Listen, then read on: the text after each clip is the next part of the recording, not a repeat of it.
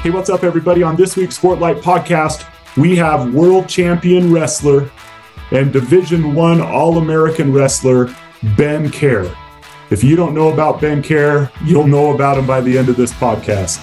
Ben was born with Crouzon Syndrome, which is a syndrome that deforms his face. And he talked about the trials, the surgeries, the things he went through as an elementary kid, the things that he did to overcome those moments and to be resilient during the most difficult time.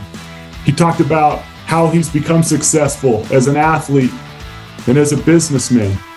He has so many lessons, and he speaks with such power and passion that this is well worth the next moments that you'll listen to this podcast. We hope you enjoy. Here's our podcast with Ben Kjar.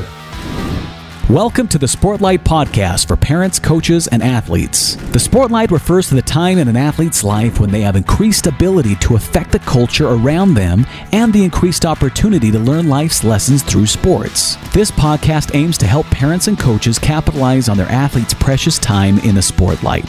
The SportLight Podcast is brought to you by Especially for Athletes program.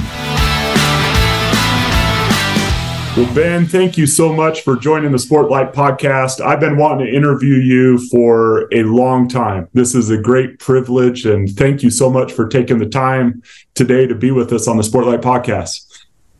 Shad, I am so excited to be here.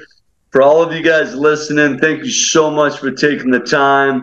This is going to be a really, really uh, fun uh, next forty-five minutes or an hour, so uh, thanks for having me.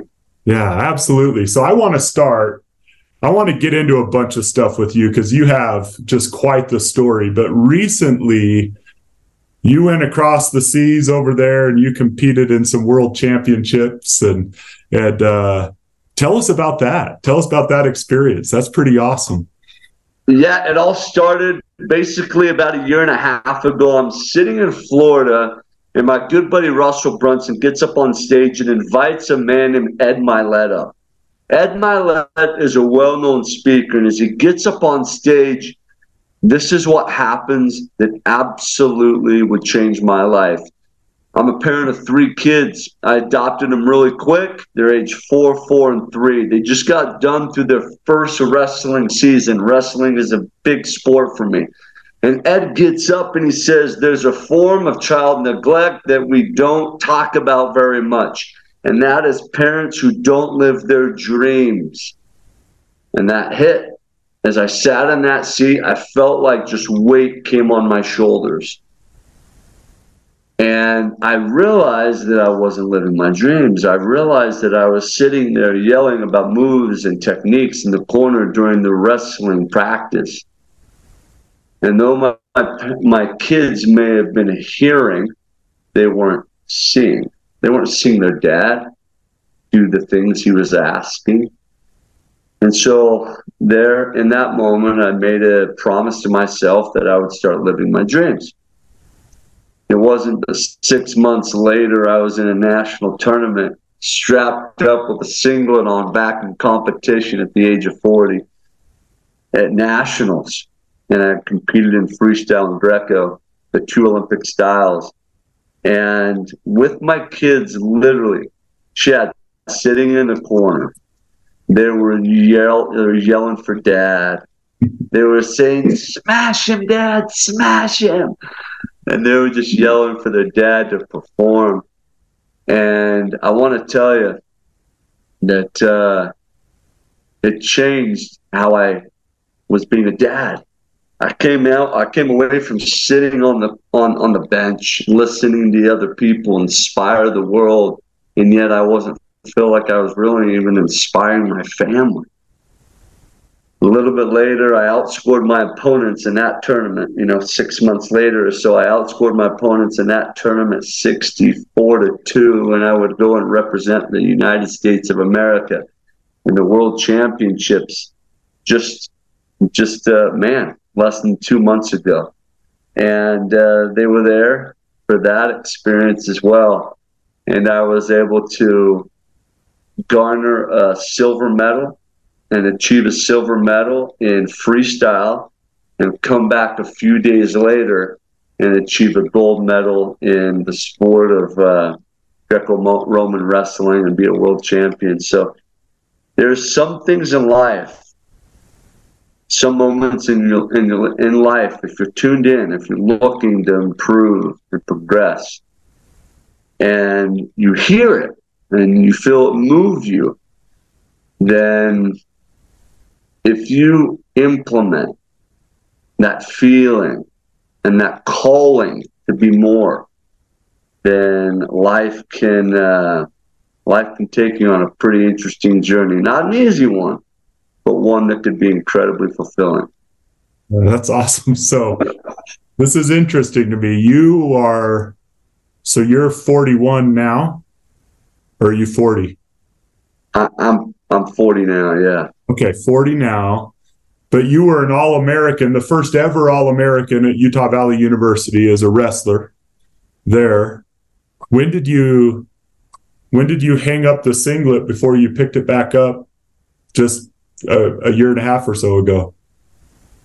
In two thousand twelve, I took fourth in the Olympic trials, uh, came shy of my goal. My good buddy from Oklahoma uh, was the Olympian. I went and watched him in London and watched my buddy compete as the Olympian. Uh, wrestled through for one more year, uh, but I just didn't put my life into it. Um, interesting point here. When I was training for the Olympics in twenty twelve, I went to a good buddy of mine, and I think we should look at this. If you want to be successful at anything in life, as a matter of fact, if you want to be the best in the world in anything in life, this is an incredible way to approach it. I went to a guy named Mark Schultz, who was a world and Olympic champion in the sport. And I said, hey, as I go in to compete, what is it that I need to do to, to, to be the Olympian? He's like, Ben, commit suicide. I'm like, what are you talking about? That's psychotic. He's like, no, what I mean is you need to commit financial suicide, social suicide, physical suicide in a way with the workouts you're going to be doing. They're going to be so grueling. He's like, everything gets to be obsessed into this thing. And he was true. He was absolutely true. And in twenty thirteen, I didn't do that. I started working. And uh, Sylvester Stallone said this. He said, if I would have taken a normal job before doing the Rocky movies, I don't think they ever would have happened, because I would have satisfied the thirst and the hunger that I had every single day, which was basically surviving, that it would have quenched a little bit of my pain. And if I would have quenched just a little bit of that pain, then I don't think I would have achieved my dreams. Well, I was quenching that that thing, right? And so I didn't achieve even close to my dreams in twenty thirteen. I just, I didn't retire, but I kind of just said, I'm done for now. And so for ten years, I stayed off the mats and uh, tried to stay away, actually. It was, it was hard for me. Um, and it's been beautiful to come back, and it's been a fun thing because it's been a different approach now that my kids are a part of it. Yeah. Yeah. So, so cool. So are you looking at the Olympics? Are you, is that still a goal of yours, or is this world championships the pinnacle and you're kind of, it's time? Well, you know what? The beautiful thing is that uh, there's different age groups in, in competition. And uh, the Olympics for me right now uh, is an age group that's a lot, a lot lower than me, and I think I'm too far behind. I think I'm a decade behind where I need to be to compete there, and I would need to basically, you know, do suicide in every single aspect of life except for just that. And I don't think I can make up that time, that decade of lost time, in the next six months. So um, I won't be doing that, but uh, it doesn't mean that I can't go back and do another world title for my age division, and um, and keep teaching lessons for me and my kids and uh, and have that be a part of my life and their life. That's awesome. That's awesome. How wonderful.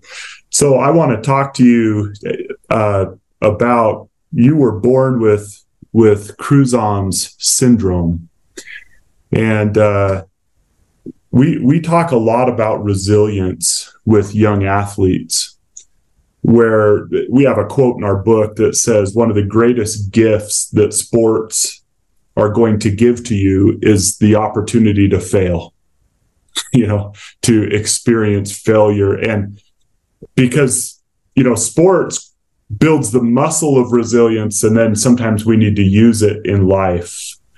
And I'm just wondering, in addition to that, Ben, we, we try to help our athletes live their life with their eyes up, looking for people who might need help, looking for people who are on the outside, looking for people who might be bullied, and using their position as an athlete to, to bring people in, to unite, to help people see, feel seen and valued, and because they have power to do that. We call that power the SportLight, the extra attention given to them because they play sports and they're in the spotlight, right?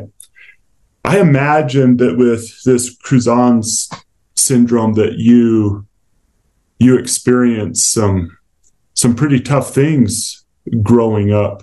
And I'm just wondering if you would tell us about the syndrome, and then like maybe some of the things you experienced growing up and why it's so important to look around for others and help them out when we see someone who's being treated poorly or left out or whatever. Yeah, that's there's some sage advice in what you just said.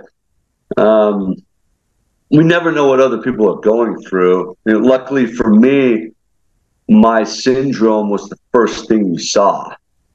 And uh, that was a blessing, because there's a lot of times, I mean, literally, it's my face, right? It's not like my pinky toe that I just stuff into a shoe. Um, and in... the physical appearance, literally, it's the first thing that you see. And so there's a lot of people in the world, and this is where the real dangerous stuff happens, is where you don't see their pain. You don't see their struggles.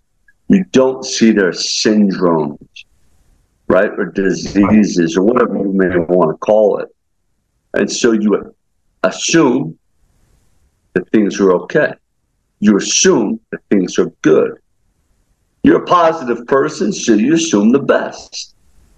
And that's a beautiful thing to do and be. But there's a lot of people who are not the best inside, and they are not living a great life inside, and there's a lot of dark things. Now, with Crouzon syndrome specifically, so you know a little bit about it, it affects the, it affect the mid part of my face. The little part, the middle part of my face needed a ton of surgeries because it would not grow at the same speed. So I would, uh, my my nose, the way I would breathe, it, it would affect me. I couldn't eat a ton of normal foods because I couldn't even bite down. I had such a massive underbite. Um, even some of my hearing would be affected because everything was just, you know, minimized in that space, in the mid part of my face. And those surgeries would be pretty extensive. I'm talking twelve, fourteen hour surgeries. Go under the knife. They'd cut my head open from ear to ear, just open it up. They'd put a trach in my throat. They'd take bones from like my hip and put it in my face. They'd wire my mouth shut, and I would be on a liquid diet for a bunch of weeks. As I would come back, the swelling would go down. The chewing would begin to be normal again. But the mental part was the toughest part. There were some times in life that would be extremely tough. And uh, there were a ton of times I was called monster in public. There were a ton of times I would just, you know, verbally just assaulted in public. But then as the growth of social media came to be, it didn't stop at the brick and mortar. It didn't stop when I didn't leave home. It went virtual. Now, you know, if you want to go and see that, just go on my YouTube page. Look at any of my videos. You can go down and sure you can find, if you look hard enough, comments. Um, some of those comments are shown in video that have been seen millions of views, others not as many. But every single one made me think and consider who I am. So at some point, I became pretty good at my positive self-talk, knowing who I am. And even when I didn't know who I was, learn to convince yourself that you're not just enough, but you're more than enough. Learn to convince yourself and to pour into you and to love on you.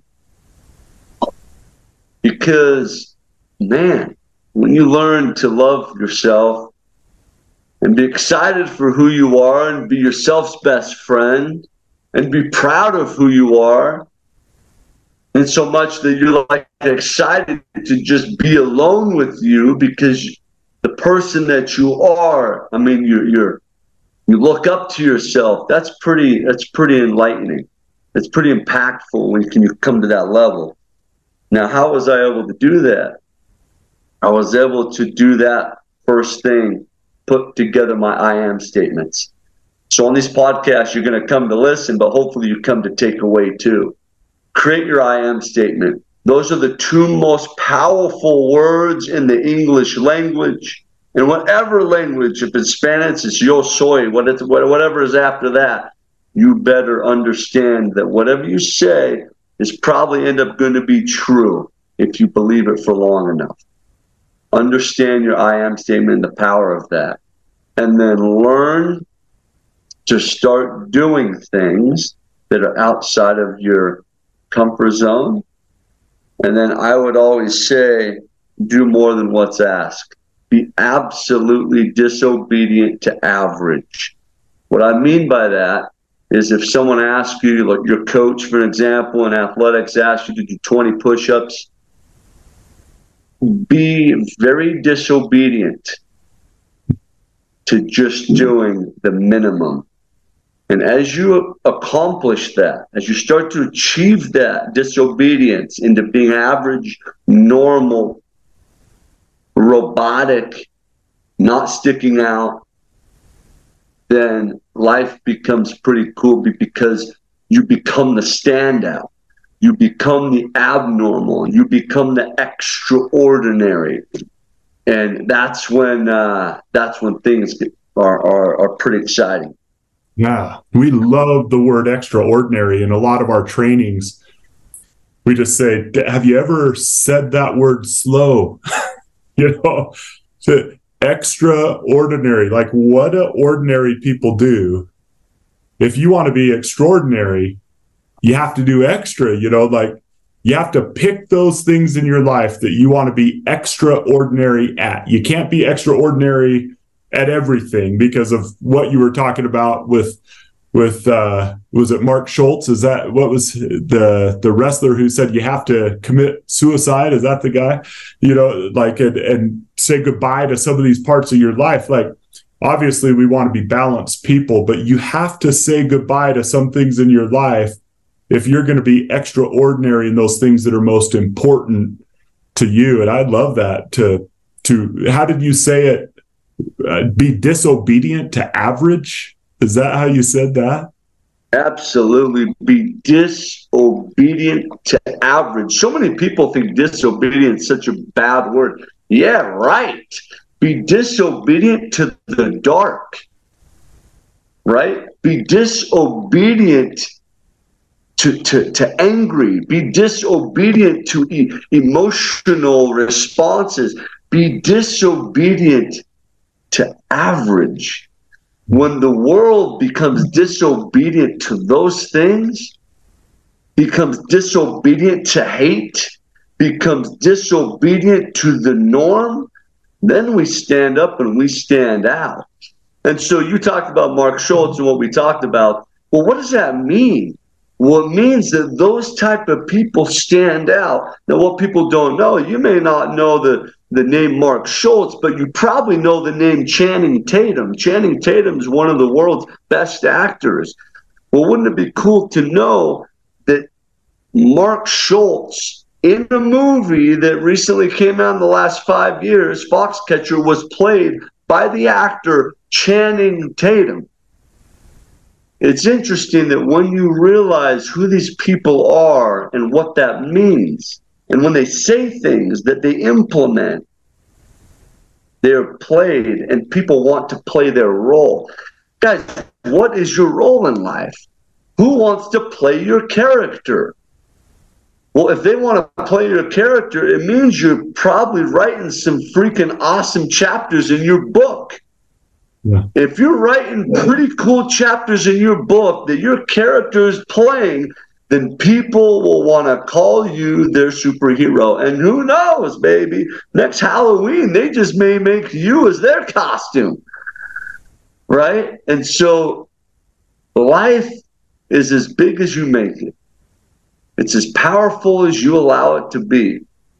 And when I started to realize that I could shine and I could be my crazy self, I could be my obsessed self, I was around some people I remember, they just said, Ben, calm down. Just like back up a little bit. Because when my coach would be, all right, get ready to go, I was on the line tapping my toes saying, let's go, baby, let's go. And they were calling me brown noser. They were calling me, oh, why are you doing more? And because they couldn't rise up to the level of obsessed, of crazy, they wanted to call people out. Now, I love people that intrigue me.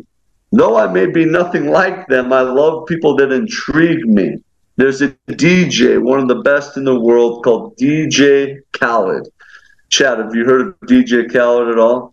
Yeah. Now, he is, like, if you were to look at me and him next to each other, we're probably nothing the same.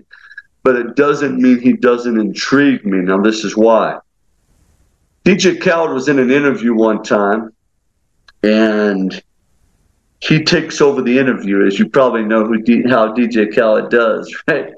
And, I mean, just listen to his – if you know anything about D J Khaled, or if you even type in the bar of Google D J Khaled, his I am statements are going to pop up really quick. Now, just realize, people who have influence, for good or bad, have – I am statements. D J Khaled's I am statements are, you're going to know if you follow him, we the best. Another one, meaning another hit, another success. He has his I am statements down, and people, so much so that people know them, right? If you know, uh, I mean, if you know Muhammad Ali, the champ is here, the champ is here. Float like a butterfly, sting like a bee, rumble, young man, rumble. I mean, these are iconic things. Going back to D J Khaled, he takes over the interview, and he says, hey, ask me this question. And the interview said, okay, what question should I ask you? He said, ask me if I'm crazy. And the interviewer said, D J Khaled, are you crazy? And he answered this way. He said, absolutely. When we allow ourselves to go beyond and above what is normal, the crabs in the bucket will try to pull us down unless you're around the right people in the right bucket. So number one, surround yourself with like-minded individuals. Sometimes you get a look in your friend list and say, I need to upgrade. I need to level up. And you know what? You can always level up. And sometimes Sometimes it's not always saying that everybody else gets to level up. My friends need to level up, but we get to level up, and we get to level up for our friends sometimes. So I think it's super important as we go into in school and athletics and jobs or whatever that is, that we take it upon ourselves to be the person that when we walk in the room, that we're the pillar of light. we're the one that's, when people come, when, when we will come in, people are like, oh my gosh, I'm so glad the Shad came in the building. Oh my gosh, he's the pillar of light that I wanted to be, or I, that I needed in my life today. And then surround yourself with those type of individuals as well, because we all need that warmth. I don't care how powerful you are. You all, we all need that warmth. We all need that love. And we all need those type of people. So would you mind sharing with us your, your I am statements? What do you tell yourself? Oh, man, dude. One that I just love telling myself is, first and foremost, I choose me. Because for the longest time, and some people are like, set back, they're like, well, what does that mean? I choose me. That sounds selfish. For the longest time, do you know, Shad, how many times I didn't choose me? Do you want to know how long I chose to be Bobby and Billy and Tommy version two point oh? Do you know how many times I chose I didn't choose to be Ben Kjar? So I choose me. I make a difference. Because when I was younger, people said that I was different. And my mom stood me up, looked me in the face, and she said, you know what, Ben, you are different. So guess what? Why don't you freaking make a difference? I tell myself that I ignite extraordinary.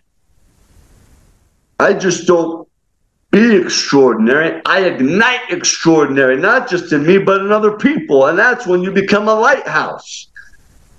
When you shine so that others can find their way. I fight for light. I fight for light because, man, this world can be a dark place sometimes. But I do know that the hands, in the hands of the Creator, this place was meant to shine. And so I know there's light. And I know we were born to be light. And I know that we get to fight for that every single day. I also know that I'm a victor, not a victim. I also know that every single person, that whether they have Crouzon Syndrome like I do or not, you're backed against the wall sometime.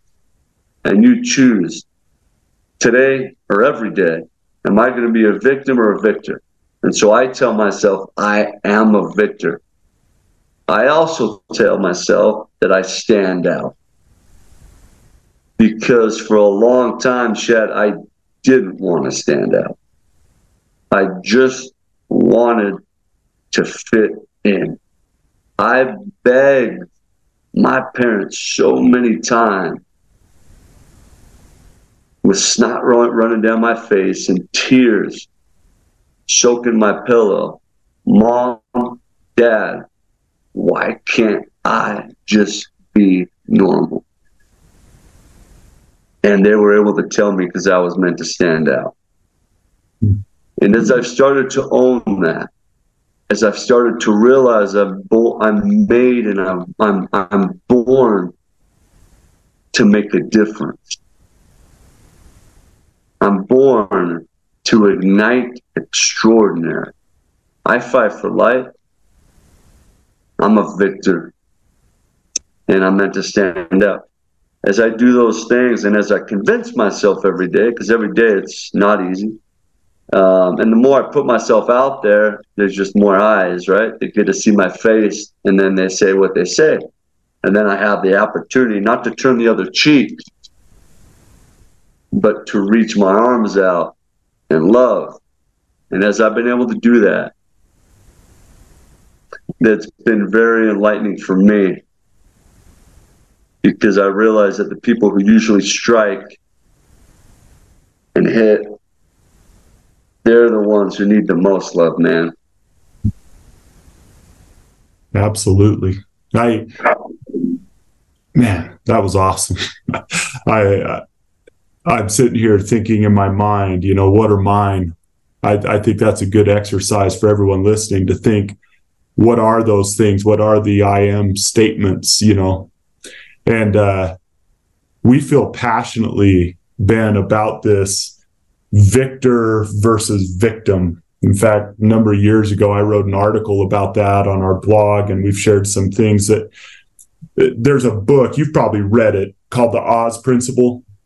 Um, if not, it's a business book. You know, it's one of those, it's good, but in it, you'd probably love it, because in it, he said there, there seemed to be a shift in American culture in particular, where when people started to face challenges, instead of looking for solutions, instead of using all of their talent and ingenuity and effort and energy and moving that toward, okay, here I am, my back's against the wall. What, what are the solutions? Like, how can I come out of this? And how can this be a, a victory story? They started using all of that imagination, ingenuity, and energy to come up with excuses.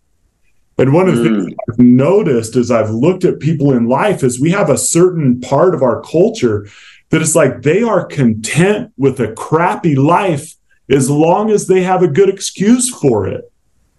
And, mm. and with what you're saying, like, I want to say to that, if I could rewrite that, I would say, rebel against that attitude, like be disobedient to that. Like, don't even let excuses come to your, your lips. Like, those things that happen to you, they become the most intriguing part of your story as you become victorious and overcome them. But so many people just submit to that.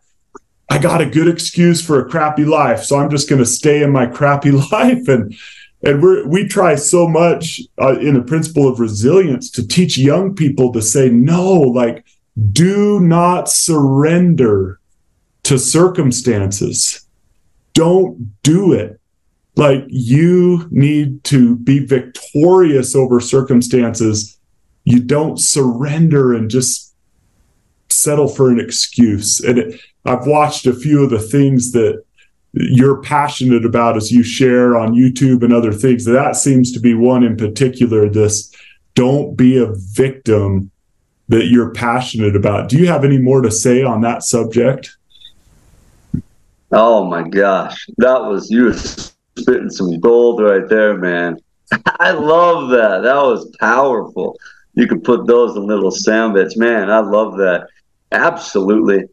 I believe that um, we all have the chance, right? We all have the chance to live and be successful. I think a lot of us, I'll speak for myself, I've been afraid of that success and what that means, and sometimes what it takes to have that. Um, and then once you've done that, then you have no excuses to get back to that. Now, there's been there's been studies that have gone out, and they found out there's two biggest fears in mankind.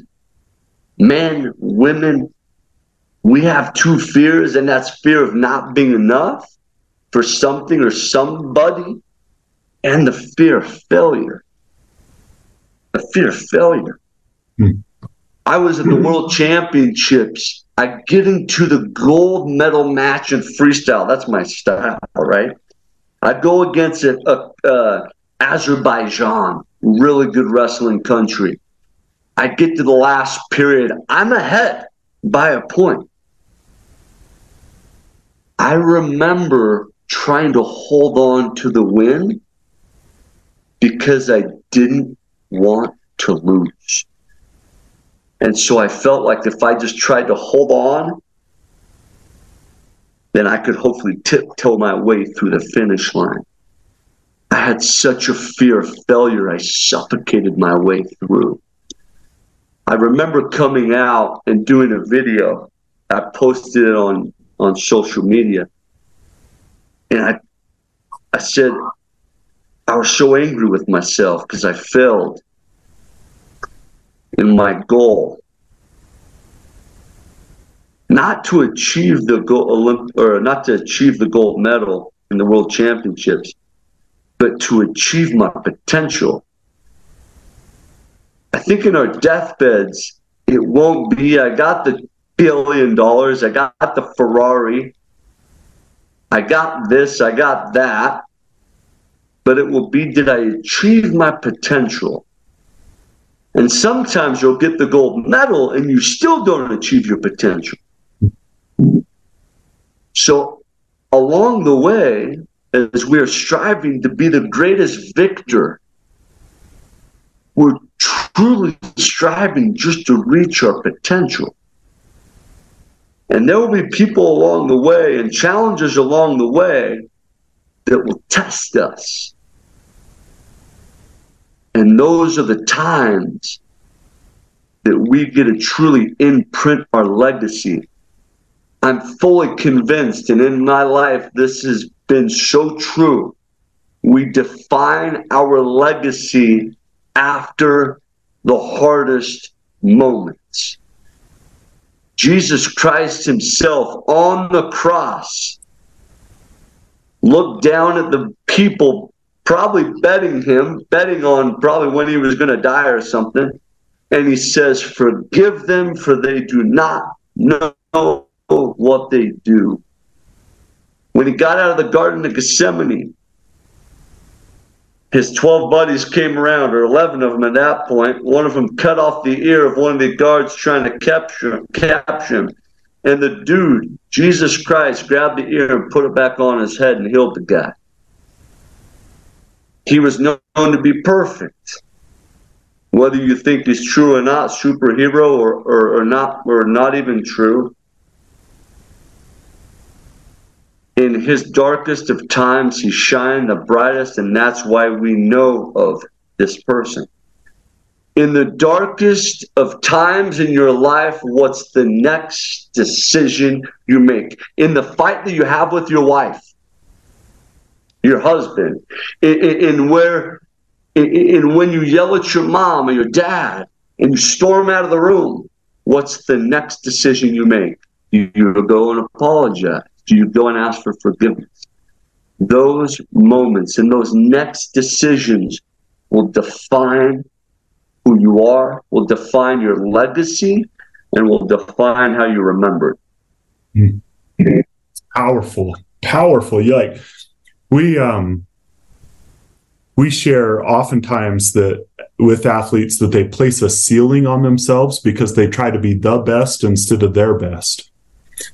And so sometimes it's easy to be the best on your Pee Wee football team, right? I'm not saying it's easy, but for some it is, who have gifts. And so they settle for that, right? And they stop working. They stop that passion. They stop that sacrifice. They stop that stretching. And so they never become the best version of themselves because they settle for being the best. And and I love talking to a world champion who's saying, look, man, what I was disappointed in was not that I didn't end up being the best in the world.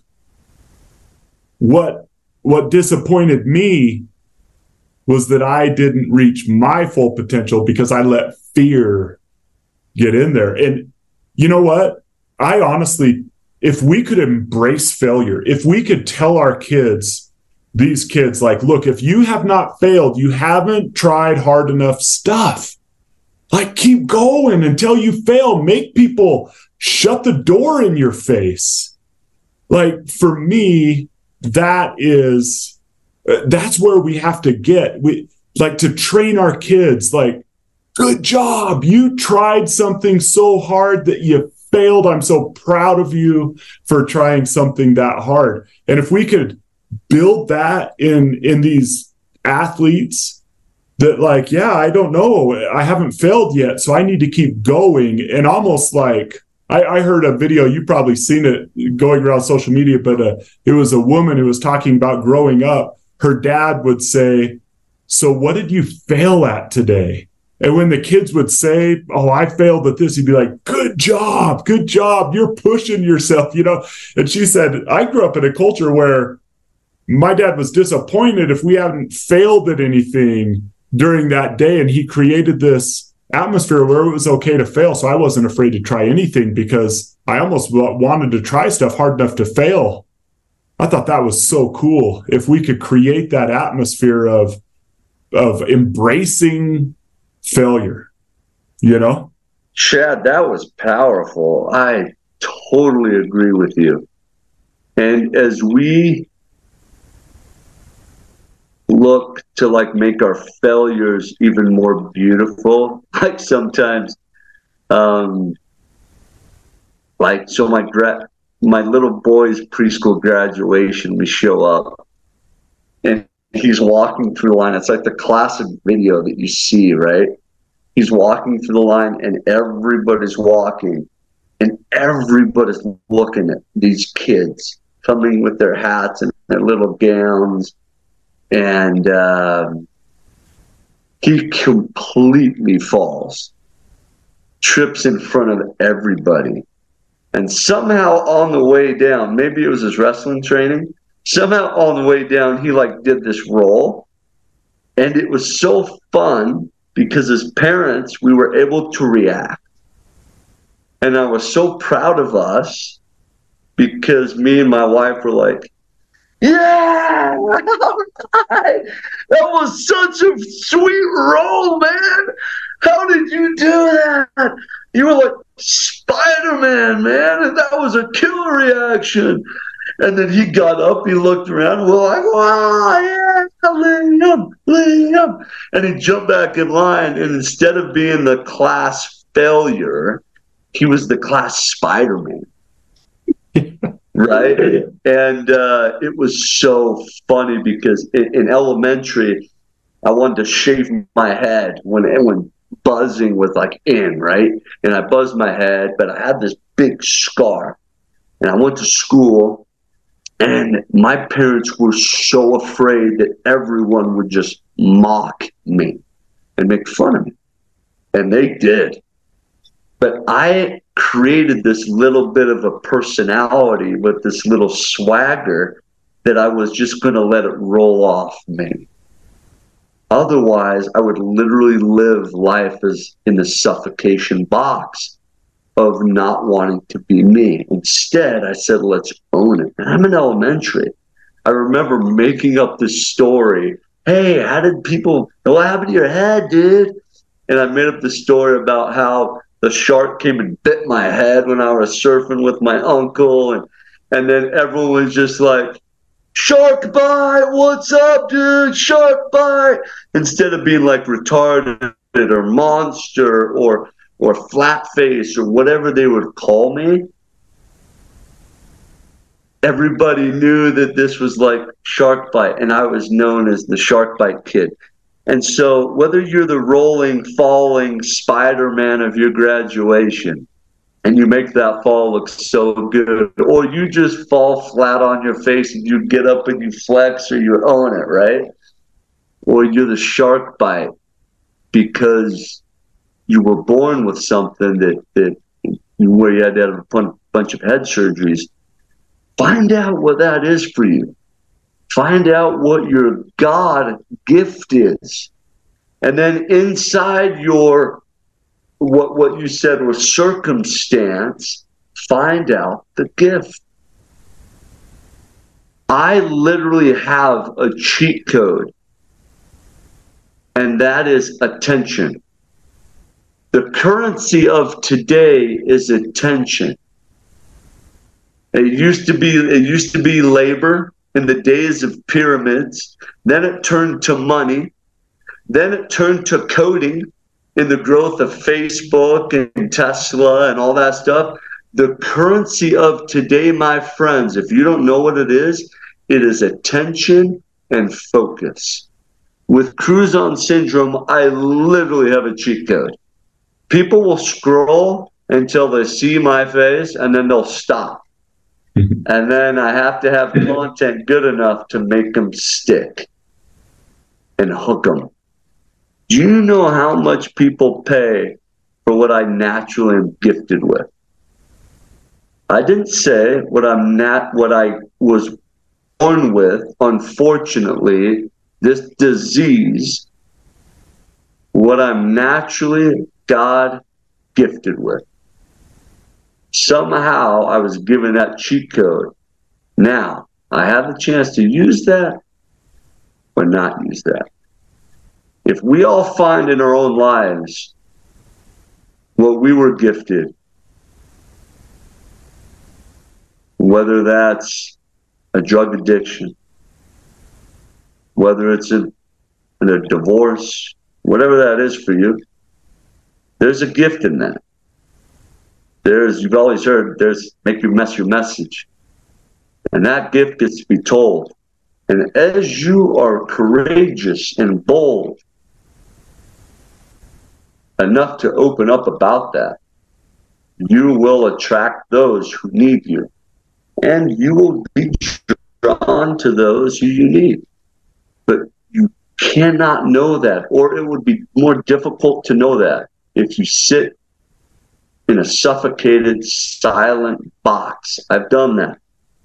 It did not serve me, and it did not serve the people around me. And uh, it's a different life. It's a lot more fulfilling life when you're open and you're confident about who you are. Yeah. You know, what you just said, we, we call the SportLight. You know, but you have both. You have the attention of people scrolling and like, wow, what's this guy all about? Our athletes, I mean, professional on down to high school to into our junior highs, right? Athletes have this extra level of attention given to them. Our whole mission is to help people realize you can either just absorb that and make it all about you, or you can do some of the things you've done, Ben, with your life. You can use that attention that's given to athletes, and you could be a voice, not just through word, but through action. You know, a stud athlete at a school says, hey, hey, what's up? What's up, Billy? Come here, man. How are you? Do you guys know Billy? That's all Billy needs, right? Like, there is so much power. And and what we try to teach athletes is, please first recognize that you have it.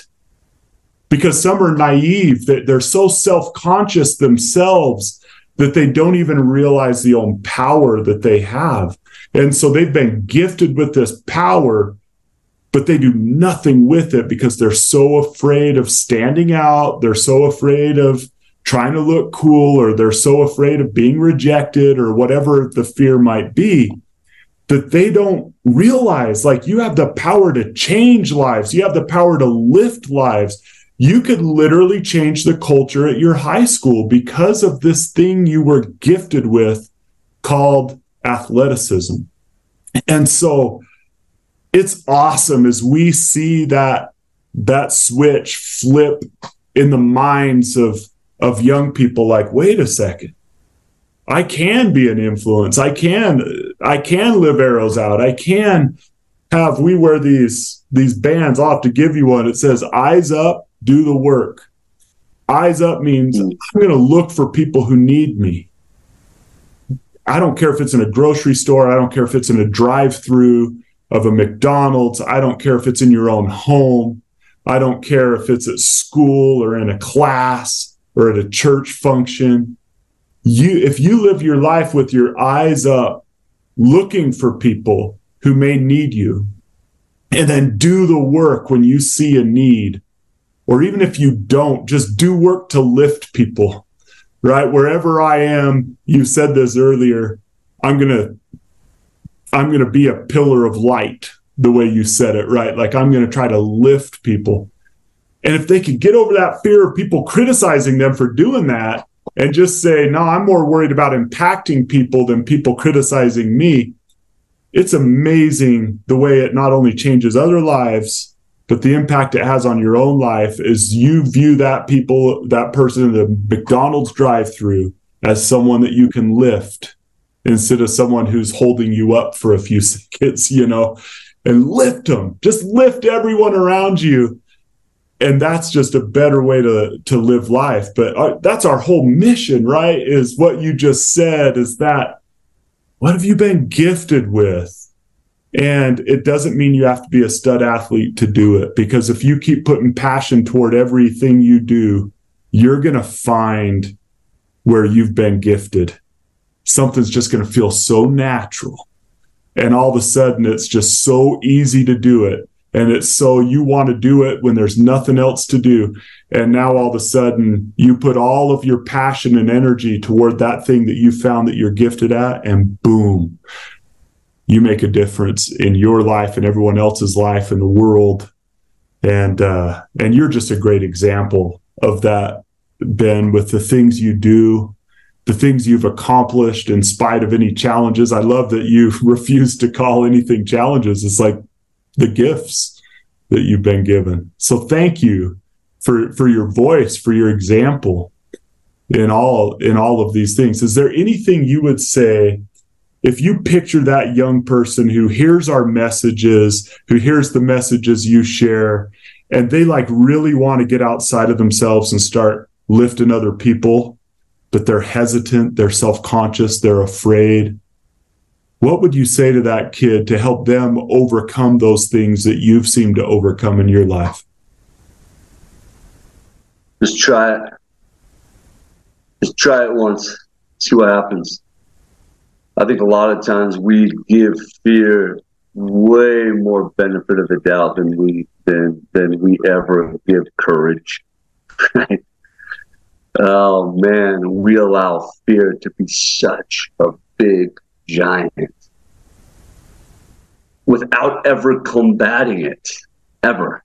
We just allow it to be undefeated without ever an attempt. And so just try it. Worst case scenario, they completely like spit in your face and spit in your eye. Well, good thing they have two eyes, right? And so just try it. Give it a whirl. You know what? And and I remember when I first got asked to speak, I was so afraid. I wanted them to just, you know, can I go on backwards and not show my face, right? Or the podcast. Look at look at the screen of the podcast, right? It doesn't focus on my attractive feet. You know what I'm saying? Just get out there. Yeah, right? And so it just put yourself out there just once. We can all have courage for thirty seconds, all of us. And just remember that as you're giving someone a compliment, let's say you're giving someone a high five, you're also giving yourself a high five. It's also for you. We all need connection. One thing that we lack in this life is connection. That's why wars are fought, because we lack human connection. Do you think that if we sat together over a Thanksgiving or Christmas dinner, over a meal, knee to knee with these other individuals, no matter where they're from, and we talked about their kids and we talked about their girl who just graduated elementary, you think you'd want to pick your gun up again after that meal and go put a bullet in their chest? No. You would give your bread to them so that they could take it to that daughter who just graduated elementary. Things would be different if we didn't lack that human connection. I've, me and my wife have traveled to almost forty countries in the world. I fully believe that has helped me in my connection of mankind, because I've seen those other cultures and they're not different than us when it comes to what they need. They need love and they need acceptance. And they all fear failure just like we do. And they all want the best for the world too. Sometimes we just don't know how to give that to other individuals. But the best way to do that is just to strive and try and put forth an effort. Um, I, I gave a message. I haven't posted the video. I'll probably post it tomorrow. But I said there's three A's to achievement. Three A's. You arrive. Right? If you have a hard time going to the gym, the first A is arrival. Just arrive. Number two is attempt. attempt to put in the work. It doesn't have to be perfect. Man, it can be ugly, but you already arrived. That's the hardest thing. So let's just attempt. And then lastly, let's put some attitude behind it, baby. Let's arrive. Let's go to school. Let's attempt the compliment, the high five, and then let's do it with some attitude and swagger, baby. And as we do those three things, we're going to achieve, no matter how ugly those attempts are. That'll be that'll be an achievement, and uh, that's how you stand out. Well, Ben, thank you. I could talk to you for literally hours. We'll have to do this another time as as well. I appreciate your your voice, your influence, and it's really going to help those who listen to our podcast. And as we take these little clips from this and show them to kids all over the state and uh, all over the, uh, you know, we're growing every day all over the country to help them understand that these things that you're talking about that have helped you, that have helped me, uh, they are a cheat code for life. And, uh, and so thank you sincerely for taking the time today to join our organization, to join our podcast, and to and to be here with us. We appreciate you very much. Dude, I appreciate you. Would you mind if I took just like thirty seconds more? Please, please, dude. You can take us so, up. There, there's one thing, this being especially for athletes, there's one thing that people are wanting to be, and that's confident. They want to be confident and they want to be the best. And this is the cheat code to that. After everything I've told you today, the I am statement's number one. And that is awesome. But after that, there needs to be, there gets to be, there deserves to be action. After you look out, after you look in the mirror and give the I am statements, we go to work, like you said. Eyes up, go to work. When your coach tells you to do twenty push-ups, you have a challenge. You have an opportunity to be a victor or to be average. I'm going to invite you to be that disobedient, like I told you, to average, to the minimum. Now, I don't know about in your guys' sports, but in wrestling, there's a podium. And there's one individual on the top of that podium that gets the gold medal. Now, for you, it might be the team, but there's no difference in what I'm about to say. When your coach tells you to do twenty reps of something, I don't care if it's layups or if it's laps or if it's hitting the ball or if it's push-ups, I'm going to invite you to do more. I'm going to invite you to be absolutely disobedient to that minimum that's being asked. Because just know that every single person that wants to be on the top of that podium is going to be doing what's asked. And there'll be a few that want to, and that know, and they want that gold medal. And that's where the challenge comes. That's where the opportunity comes to stand out.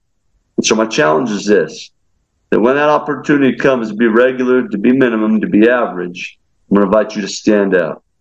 I'm going to invite you to ignite extraordinary and be resilient and brave in being disobedient to average. When I did that, and when that was a regular thing for me, to be absolutely outstanding, then my results followed. And, um, and then you start breaking records. And uh, that's when life gets fun. So in a, as an athlete, the things that you do now will follow you into fatherhood, will follow you into business, will follow you into being the best parent you get to be. And uh, those habits are incredible because your kids then see them. And that becomes their normal. And if they see their dad and their mom doing extra, that's what they do because they think it's normal. And then you create a whole different level of life. So thanks for letting me be on, Shad. I really appreciate you for sharing the mic and, and the podcast with me. Allow me to share my story and allow me to um, to ignite extraordinary and stand out a little bit. So God bless you, brother. Likewise. I appreciate you so much. I, I have to say, in summation, there's two things that are leaving. If someone were to talk to me right now and say, oh, you had Ben Kjar on, what, what did you take from it? I would say these two things. One, you just said, be disobedient to average. The other is be disobedient to fear. You don't have to give in to fear. Courage is acting in spite of fear. So be disobedient to your fears, your Your future that you want is on the other side of your fears, right? So be disobedient to fear and disobedient to average in every aspect of your life. You'll go places you never thought you could go. So, Ben, thank you. And thanks to everybody for joining us this time on the SportLight Podcast. As always, eyes up and do the work. This has been the SportLight Podcast from Especially for Athletes, sponsored by Coca-Cola. You can learn more about Especially for Athletes by visiting the website at especially for athletes dot org. You can also learn more about the book, The SportLight, by Shad Martin and Dustin Smith at especially for athletes dot org slash book.